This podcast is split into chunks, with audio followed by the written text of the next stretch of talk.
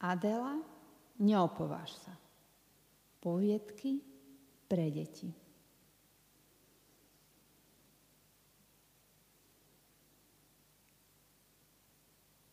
Maja Kadlečíková, volám sa Janko, aby som nezabudol. Číta Maja Kadlečíková. Volám sa Janko. Hovorím to hneď na začiatku vlastne píšem, lebo o trémy by som na to celkom určite neskôr zabudol. A myslím, že je to korektné. To cudzie slovíčko som použil len preto, aby som zamaskoval trému a pôsobil ako sveta znalý. Chcel by som vám porozprávať o mojej stálej spoločníčke, tréme. Neviem totiž, ako sa k nej mám správať. Pani psychologička, to je kamarátka mojej mamy v súkromí pani Horáčková, povedala, že sa nemám pokúšať ju zrušiť či ignorovať. Vraj je súčasťou mojej osobnosti.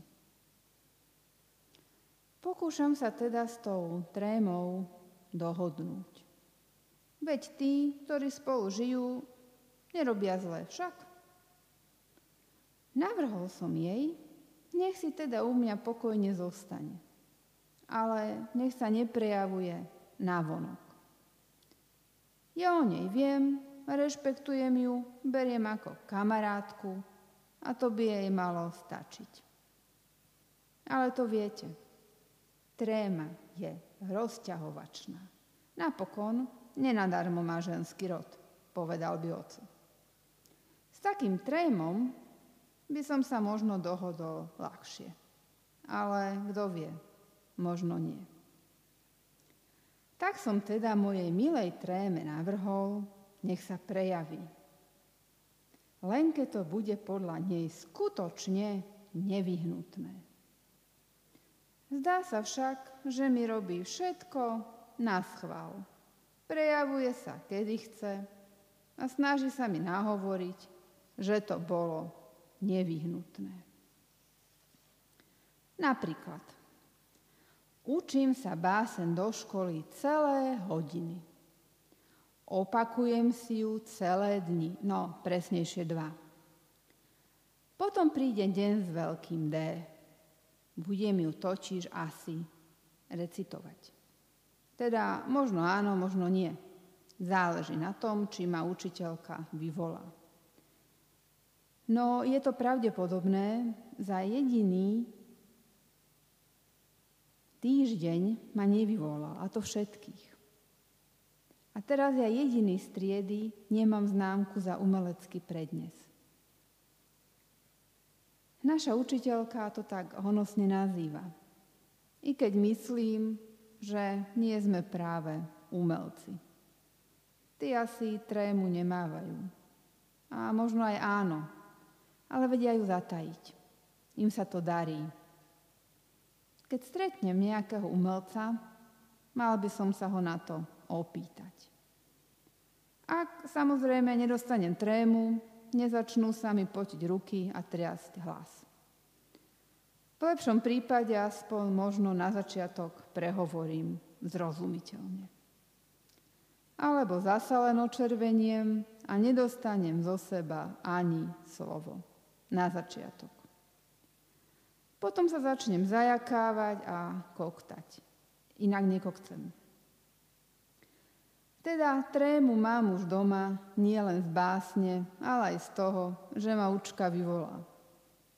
Ak ma vyvolá, bojím sa, že všetko zrazu zabudnem, alebo si nespomeniem na názov, Prípadne si spomeniem len názov básne a potom sa už budem len pozerať na špičky topánok a dúfať, že za to skončí, aj keby som mal dostať gulu.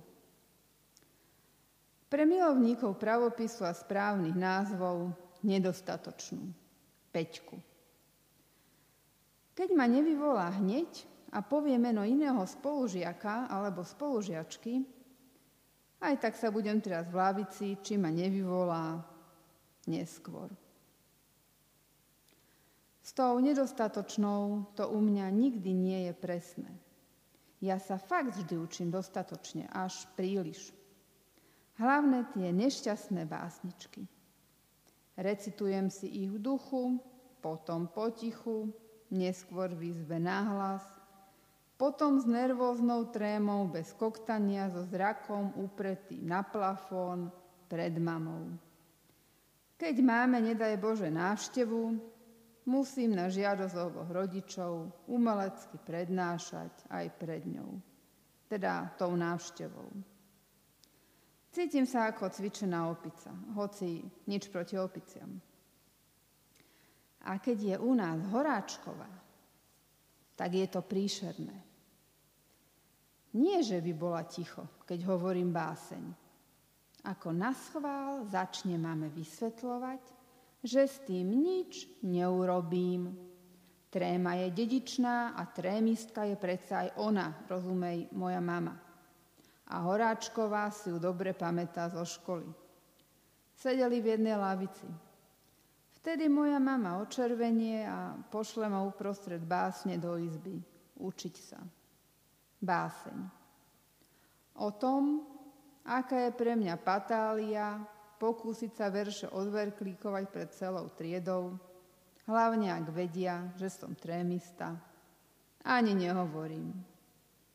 Ešte ani neotvorím ústa, úsa všetci uškrňajú a nevedia sa dočkať, kedy zase predvediem svoje oblúbené predstavenie a tréma správi zo mňa koktajúcu cviklu.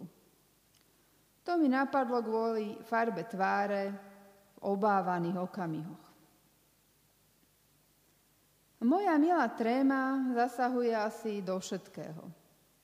Telesná výchova, dievčata na jednej strane, chlapci na druhej.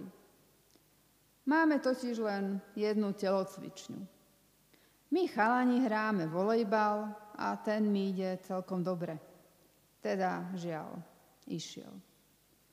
Dostali sme nového telocvikára, ktorý na potvoru poznal môjho otca.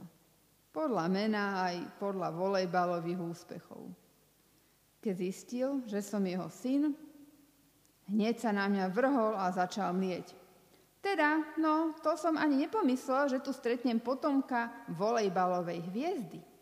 Tak do toho, Ján, ukážim to, nemehlám, zahlasil. Bolo to dosť zábavné, lebo posledná veta sa aj rímovala, ako v básničke. Inak to, čo zahlásil, bola hrôza. Skoro som odpadol.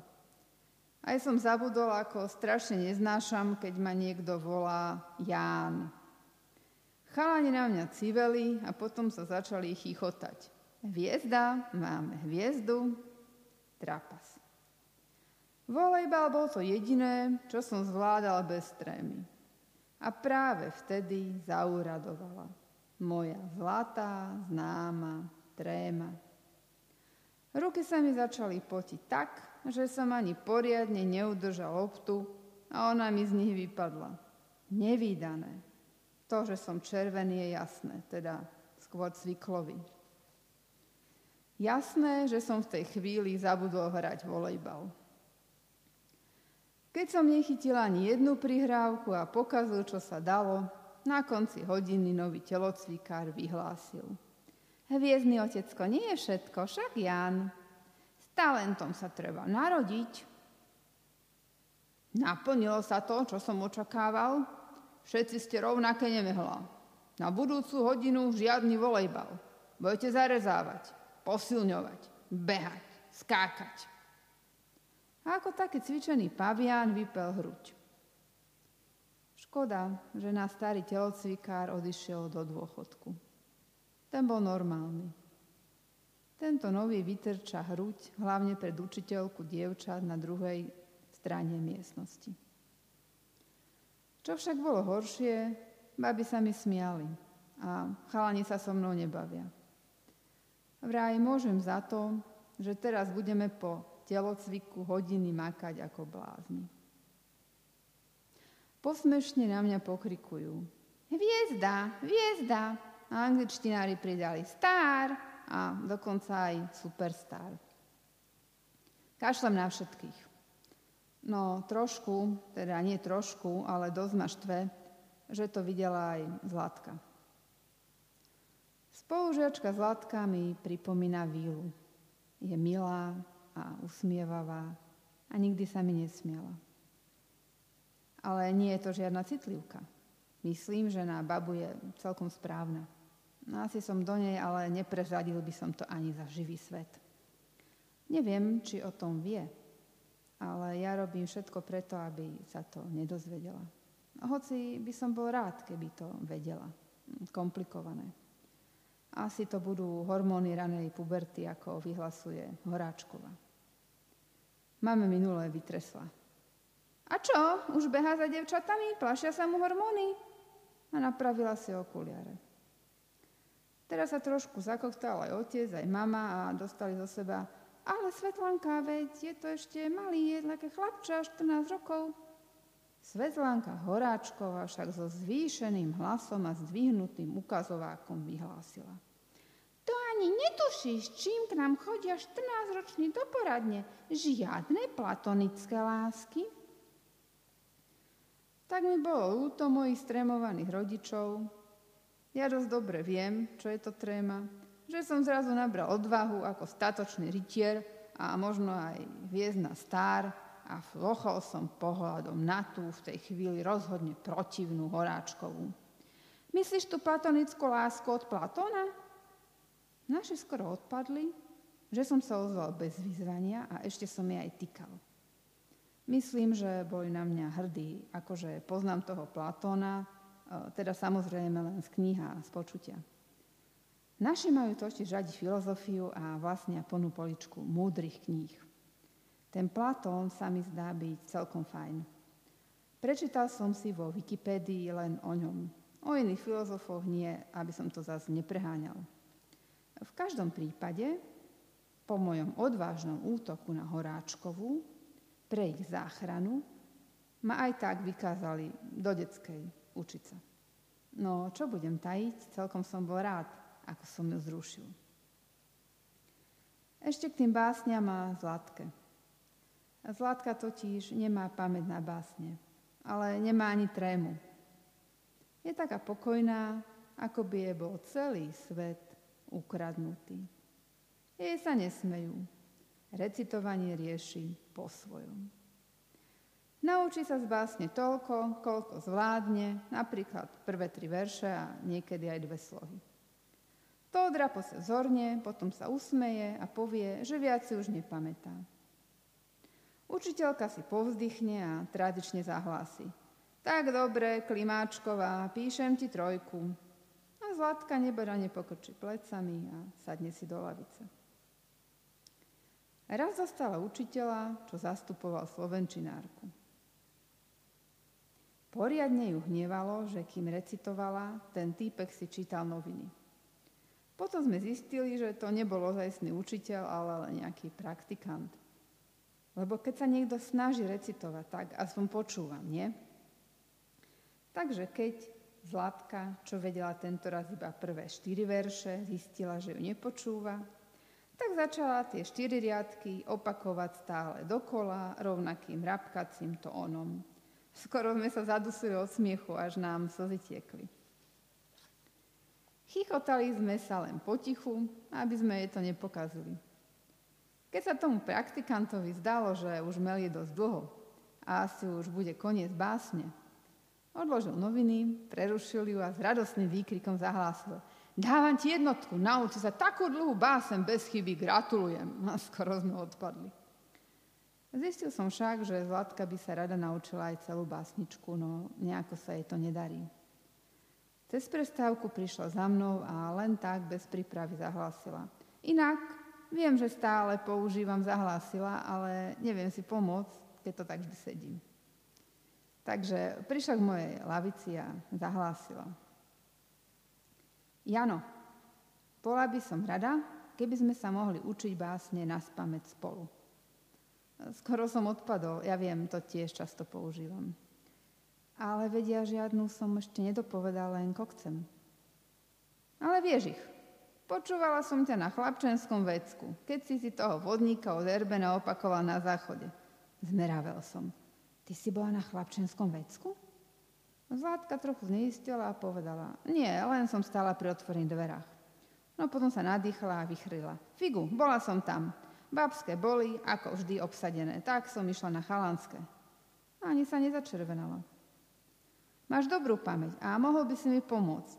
A keď budeme na to recitovanie dvaja, možno sa nás aj tá tréma zlakne.